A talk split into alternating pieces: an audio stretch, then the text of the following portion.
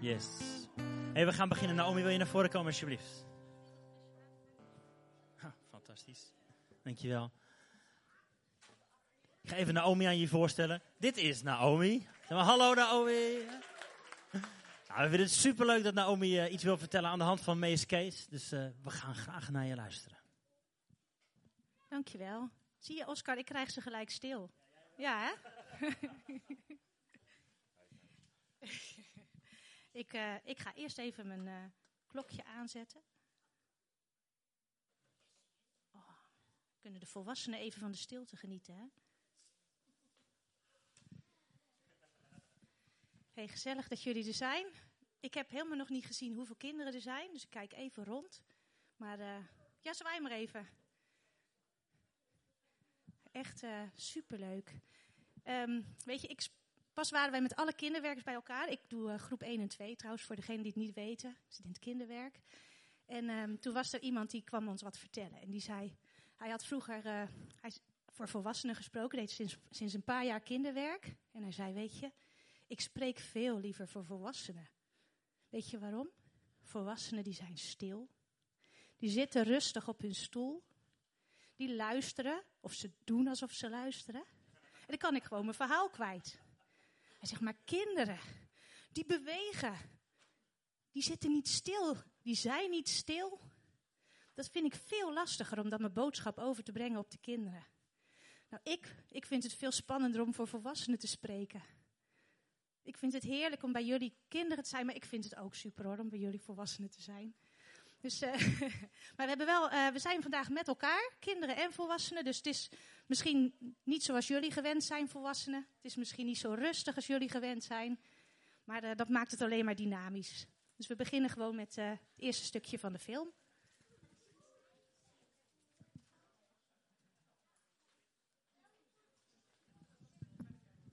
Ik had al geopperd, hè? we kunnen beter de hele film kijken.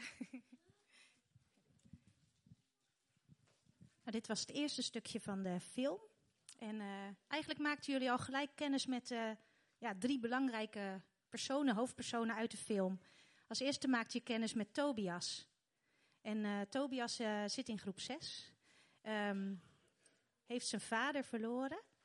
Zijn moeder is daardoor heel verdrietig en ligt eigenlijk grote deel van de dag op bed zag je dat Tobias het ontbijt voor zijn moeder maakte voordat hij naar school ging.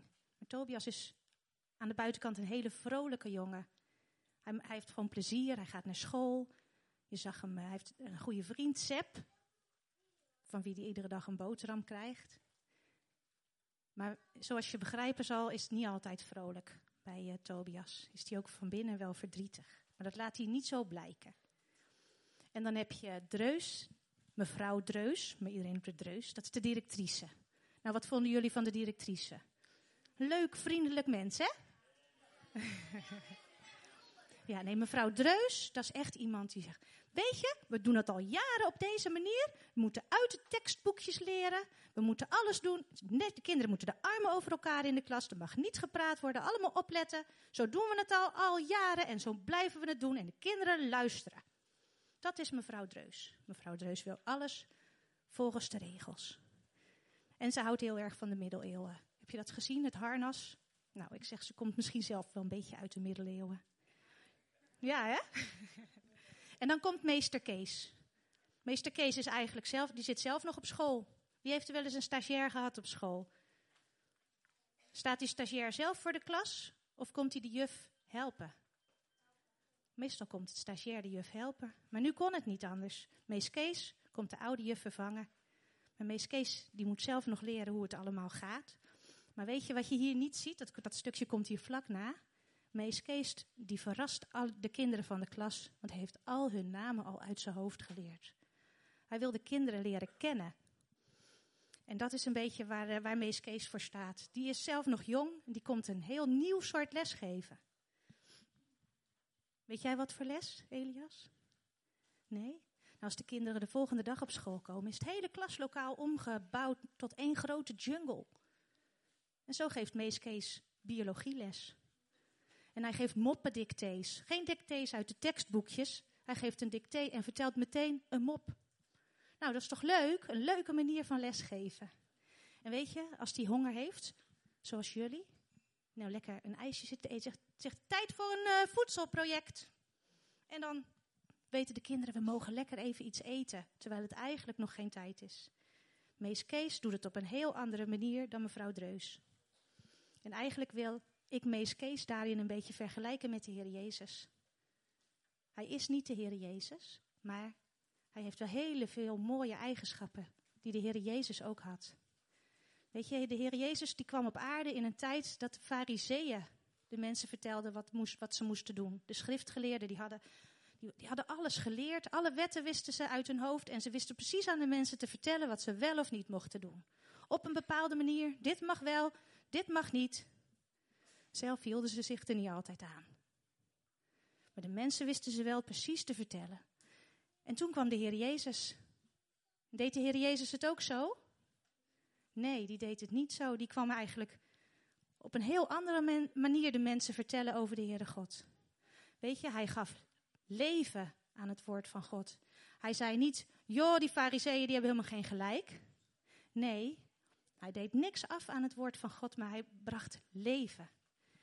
En dan heb ik een klein stukje uit de Bijbel wat ik wil lezen. Even op zoek, dat staat in Johannes. Kleine lettertjes. Uh, ik heb uh, de, wat was het, NBG. In het begin was het woord. En het woord was bij God. En het woord was God. Dus het is niet alleen opgeschreven, maar het woord was God. En in het begin was het woord bij God. Alles is erdoor ontstaan. En zonder dit is niets ontstaan van wat bestaat. En in het woord was leven en in het leven was licht. En was het licht voor de mensen. En het licht schijnt in de duisternis. En de duisternis heeft het niet in haar macht gekregen. Er kwam iemand die door God was gezonden. Hij heette Johannes. Hij kwam als getuige om van het licht te getuigen, zodat iedereen door hem zou geloven. Hij was niet zelf het licht, maar hij was er om te getuigen van het licht. Het woord was in de wereld en de wereld is door hem ontstaan, maar toch kende de wereld hem niet. En dat is de Heer Jezus. Weet je, de Heer Jezus is het woord. Is het vlees geworden woord, zeggen ze wel eens. Dat is, een heel dat is eigenlijk best moeilijk om te begrijpen, ook voor ons volwassenen. Maar hij, komt, hij kwam, God kwam op aarde door de Heer Jezus om het woord voor ons leven te geven. En eigenlijk vind ik dat je dat ook terug kunt zien bij Mees Kees. Hij gaf geen saaie lessen, hij gaf dynamische lessen. Hij keek wat de kinderen nodig hadden en bracht het op die manier. Hij nam een hond mee naar de klas. Maar weet je wat ze dan zeiden? Iemand zei, uh, meester, maar een hond, een, even kijken, één mensenjaar is toch al zeven hondenjaren? Ja, zei meester Kees, dat klopt. Dus uh, mijn hond is zeven jaar. Zeven mensenjaren, hoeveel hondenjaren zijn dat dan? Wie kan me dat vertellen, hoeveel hondenjaren dat zijn? Ja, ik zie een vinger. 49. Nou heb je dus gelijk de tafels gedaan. Ja, toch? Op een hele leuke manier. En zo bracht de Heer Jezus ook op zijn manier. Die, die sprak wel tot 5000 mensen. Op een hele andere manier dan dat mensen gewend waren. En daardoor was hij leven. Nou weet je, zou Dreus het ermee eens zijn? Wat denken jullie? We gaan snel verder kijken.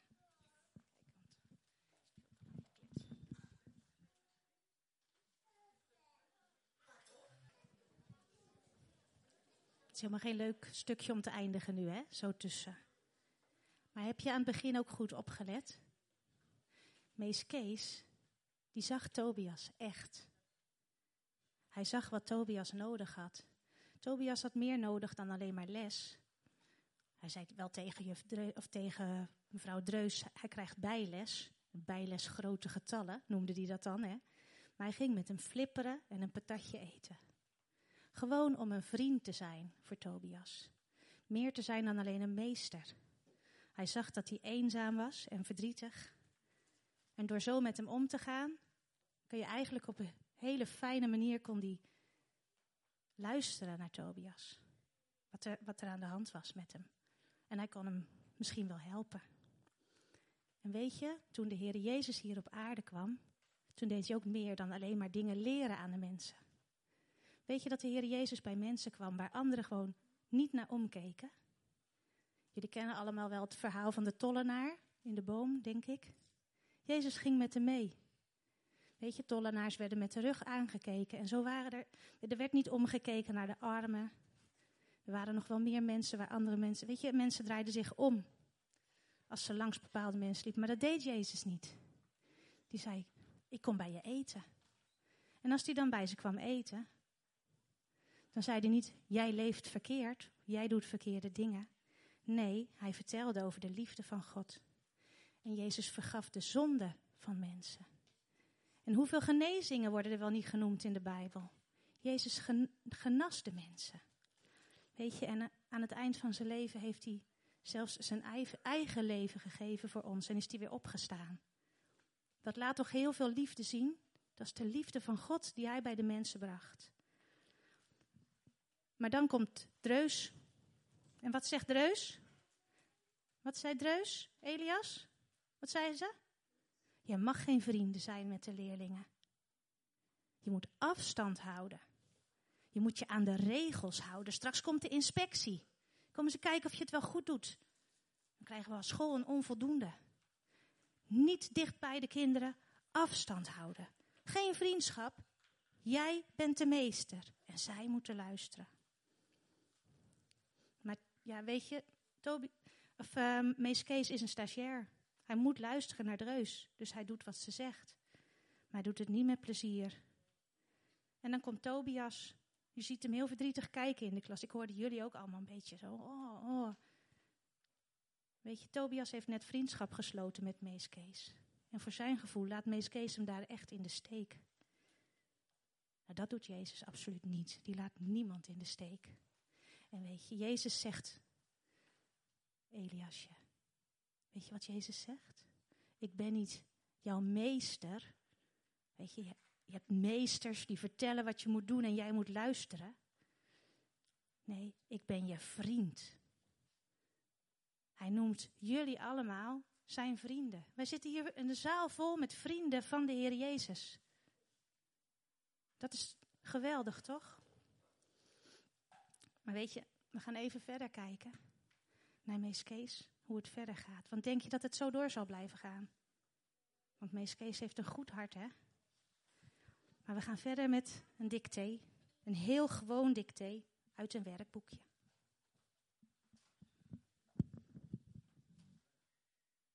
natuurlijk mag hij blijven. Hè? Nou, de oude mees Kees is weer terug en hij mag blijven. Hebben jullie naar het lied geluisterd wat ze zongen? Hebben jullie er iets van onthouden? Heb je er wat van onthouden? Wat, wat? Weet je het zo niet? Ik kan. Zeg het maar hard.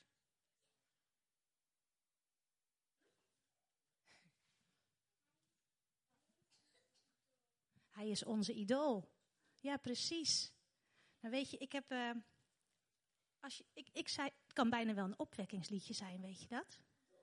Ja, hij maakt voor iedereen tijd, arm of rijk. Voor hem is iedereen gelijk. En als wij hem nodig hebben, staat hij daar meteen en daarom is hij onze nummer één. Ik ga het niet rappen hoor, maar bovenal laat hij ons dromen van een hele mooie toekomst. Ja, hij laat ons geloven. Zoals hij is er geen één. Hij is ons idool. Dat klopt helemaal. Dat kun je over de Heer Jezus ook zeggen, toch? Al die mooie dingen. De Heer Jezus maakt voor iedereen tijd. Voor arm of rijk. Maakt helemaal niks uit. Iedereen is gelijk. En als we hem nodig hebben, is hij daar. Hij laat ons nooit in de steek. En hij geeft ons een mooie toekomst. Hij laat ons geloven. Weet je, ik wilde eigenlijk afsluiten met zeggen: Jezus is ons voorbeeld. Zoals Mees Kees hier het voorbeeld voor de kinderen is. En wij mogen zijn voorbeeld volgen. Wij mogen ook omzien naar de mensen om ons heen. Heb je je wel eens afgevraagd bij een klasgenootje die misschien andere kinderen pest? Of die misschien heel stil is? Of bij een collega of een buurman? Heb je je wel eens afgevraagd: Goh, wat zou die of die persoon drijven. Weet je, ik wil je uitdagen en daarmee ook mezelf. Nodig gewoon eens iemand uit of vraag eens hoe het met iemand gaat. Er hoeft helemaal niet gelijk een heel geestelijk gesprek te worden of een heel geestelijk verhaal, maar heb interesse in de mensen om je heen en laat Jezus op die manier zien in de wereld om ons heen.